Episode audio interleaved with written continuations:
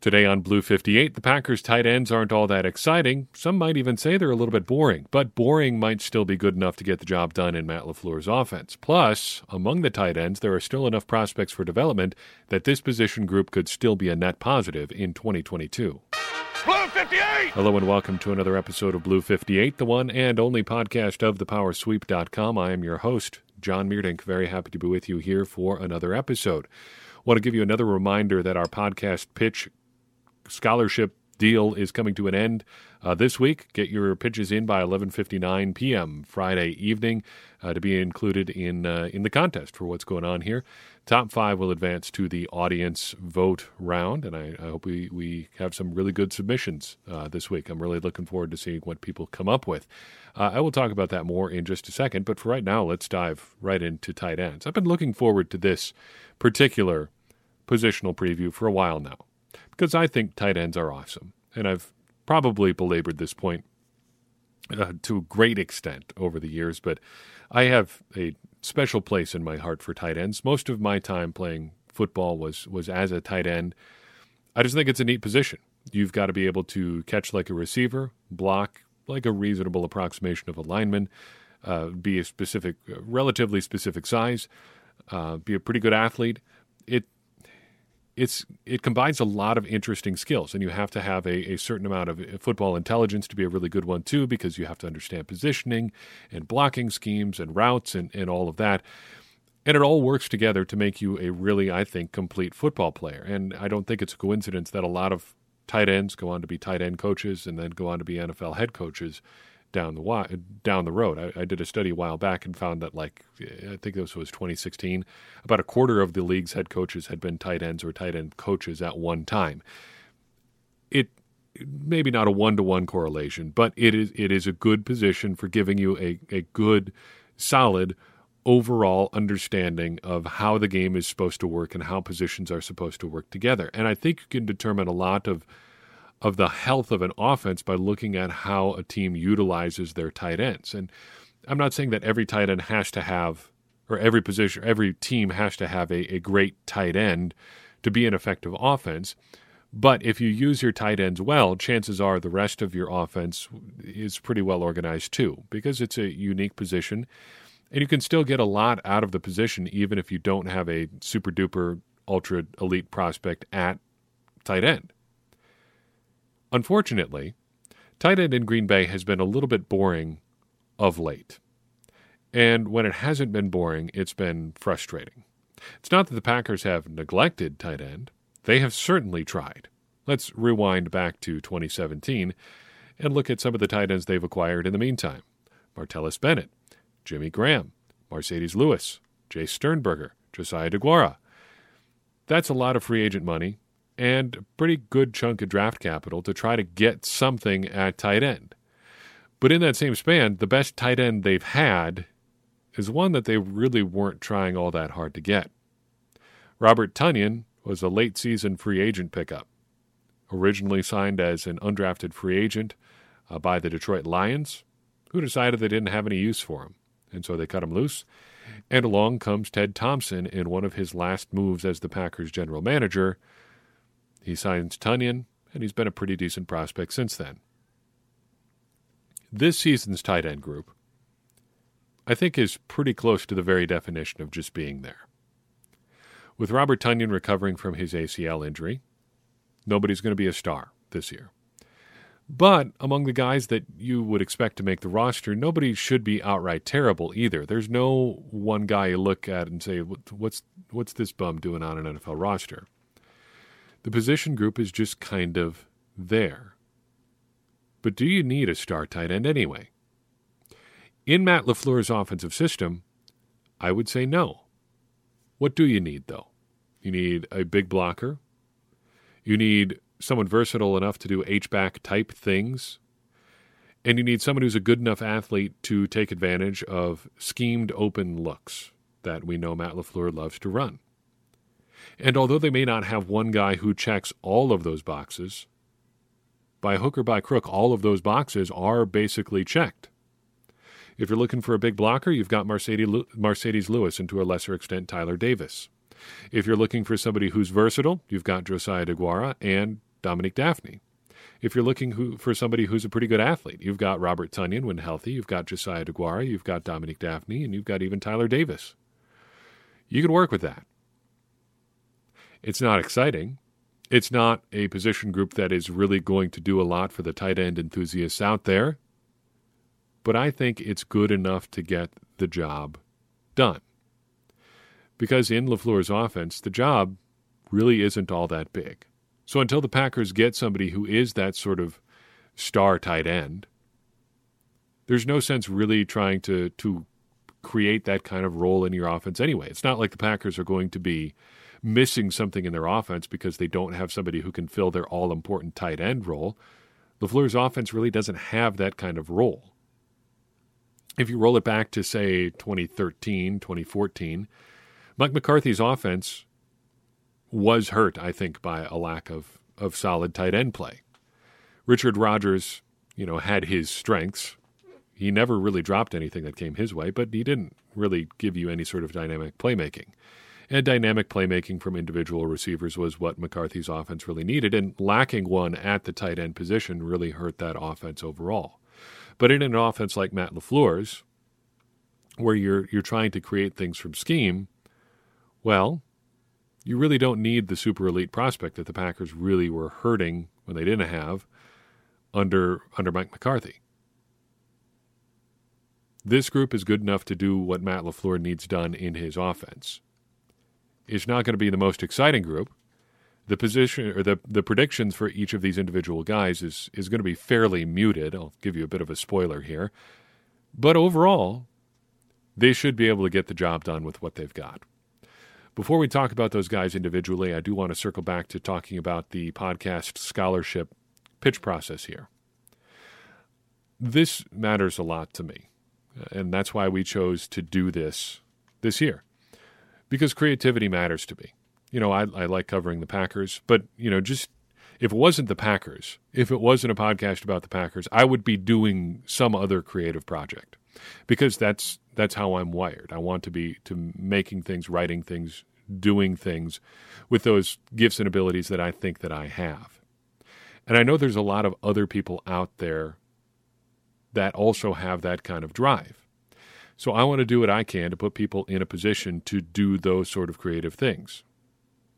Because as successful as this show has been and the amount of work that I've put in it, you know, to get it to that point, I realize that a lot of the success of this show and creative endeavors that I've done in general has to do a lot with, you know, advantages that I have had built into my life. You know, I started uh, Blue 58 at a time when when the podcast market was less crowded than it is now. I started it at a time when I had a lot of lot more time to work on it, even than I, I, necessarily do now, or I guess maybe a lot more unstructured time. I really have to plan out time to work on the show now, having two kids and and things like that.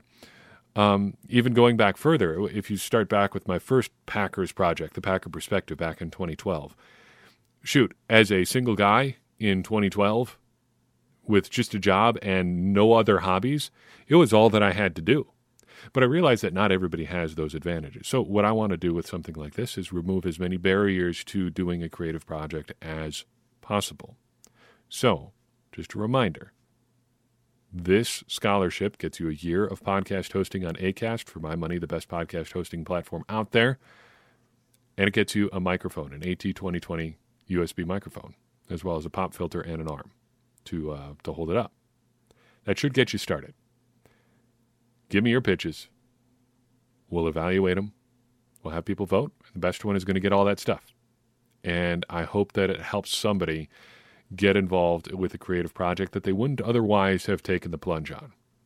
So that's my last best pitch for this. Pitches are due 11:59 p.m.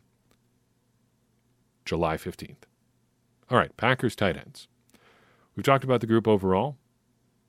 Overall, I think the ceiling for this group is basically moderate expectations. There are two guys for whom I don't really have any expectations this year. That'd be Alize Mack and Elliot Wolf.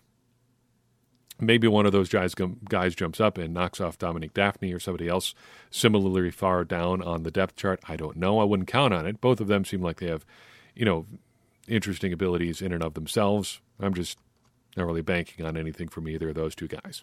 So those guys aside, let's start with, with Dominique Dafney. Dafney is basically the, the very poor man's version of Josiah DeGuara. He arrives with the Packers as an undrafted free agent in 2020 and fills that very similar sort of role to Dom, or to um, Josiah DeGuara, starting shortly after DeGuara was lost for the 2020 season with a torn ACL. In two seasons in Green Bay, Dafney has appeared in 15 games and has grand total four catches and one touchdown. He can do a lot of interesting things. He can you know, be that fullback. He can split out as a receiver. We've seen him do that. He can line up as an H back. He can line up as an inside, inline tight end, though typically on the weak side of the formation. But looking at the depth chart ahead of him, I don't think your expectations for him can be anything but pretty low. He hasn't shown just tons and tons in his NFL career so far. And unless some things really break his way, I don't think there's going to be a super huge role available for him in 2022 as well. So expectations are pretty low. But he can meet those expectations, I think, by ending up on the roster again and then just hoping things break his way because injuries will happen and sooner or later somebody is going to I don't know, uh, just be down for a couple games. You need Dominique Dafney to step in and do a couple things. He also has some special teams utility, and he can fill a lot of little roles on offense. Call him again, Josiah DeGuara Light but he is going to need help from elsewhere on the roster. Somebody's going to have to open up a role for him, either by getting hurt or getting cut, for Dominic Dafney to really have a chance in 2022. My prediction for him for this year is that he will end up on the roster at some point. Maybe not initially, but I do think he is going to get to the 53 at some point this year. Moving on to Tyler Davis. Um, perhaps my most interesting tight end on the roster right now. He arrived in Green Bay last year at least in small part because of Tim Tebow in Jacksonville. So remember, there was a lot of furor over the Tim Tebow experience in Jacksonville last season, and one of the talking points that people flogged again and again and again is that he was taking snaps away from guys that had a real shot to be NFL players.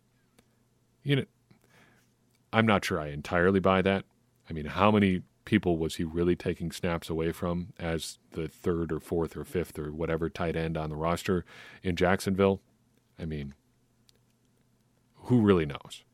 But one of those players might have been Tyler Davis because Davis was in camp with the Jaguars last year and ends up on his way out, arrives in Green Bay, hangs around on the practice squad, eventually heads onto the 53 man roster for a fairly small role in 2021.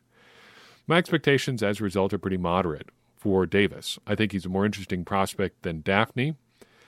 I would love it if he grew to be a big contributor, but I think that's asking a bit too much from him. Because what he really needs to do in 2022 is essentially be Marcedes Lewis light. The Packers essentially have no other inline tight end on the roster right now. They have nobody who's going to line up next to a tackle with his hand on the ground and be that traditional tight end uh, on the strong side of the formation. Tyler Davis did that at times last year, and he was the only tight end who really graded out comparably to Marcedes Lewis as a blocker, according to Pro Football Focus. That's his path to the roster. Be a Marcedes Lewis type player, and then catch the ball when it comes your way. And I think it is going to come this way, come his way this year, because I think he's going to make the roster, and I predict that he will have double digit catches this year. And that could be as few as 10, it could be as many as I guess technically 99. I don't think it's going to be 99. It could be closer to it's it'll be closer to 10 than 99 considerably. But I do think he's going to have double digit catches this year. I also think he's going to start a game for the Packers this year. He will be a starter for the Packers at some point this season. I don't think he's going to be like a regular fixture in the starting lineup, but I do think he will end up starting a game for the Packers this year. And if he grows into a bigger role beyond that, big win. Now, Robert Tonyan is next up on my list. We kind of do this in ascending order of expectations. So he would have the third highest expectations among Packers tight ends this year. Because I don't really know what to what to do with him because we haven't seen really super firm reporting on where he's at in, in terms of his ACL recovery. And everybody's going to only say good things at this point of the year anyway. But he is yet another guy coming back from an ACL injury. And even prior to the ACL, 2021 was a bit of a regression year for him, even pre injury. And how could it not have been? 11 touchdowns in 2020. spectacular, obviously. But keeping up that rate of production would have been virtually impossible. The Packers also had to use him slightly more as a blocker last year at the start of the season due to issues at tackle. David Bakhtiari slow in coming back. Yosh Nijman out there as a starter. You need Robert Tonyan in there to block. I think he was starting to turn the corner a little bit in that Cardinals game, and then he tears his ACL, and that's it for the year. Them's the breaks. It stinks, but now we're left with the aftermath of that. If he was healthy, I would say he would have high expectations this season, no doubt. But as we don't know what he's really doing as far as recovery stuff, expectations I think have to be pretty moderate. If he was healthy, again, he would have high expectations, but we should remember that if he was healthy, he might not even be in Green Bay. He hits free agency with two healthy knees. He's probably making close to double digit millions per year. He's going to take a little while to come along this year, but his season also is not going to be defined by what happens early. He needs to make it back and slot into a role for the stretch run. So that's what he's got to do to meet expectations this year. Contribute in November, maybe on the early end, but for sure December and January and hopefully February. I predict he's going to start the season on the pup list. I think the Packers are going to be conservative with the guys coming back from ACL injuries this year.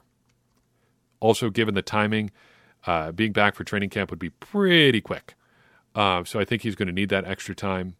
It would be about a, a year only um, if he went on the pup list for six weeks and then had the, the two or three week window, whatever that is, uh, to practice afterwards and then get added to the, the 53, it would be almost exactly a year from injury to back on the active roster um, if that was the, the course they went with. And I think they're going to try to give him every bit of time that they can to get him up to speed and, and make sure he's healthy because if he starts practicing and and it's you've got setbacks and stuff that complicates the whole process.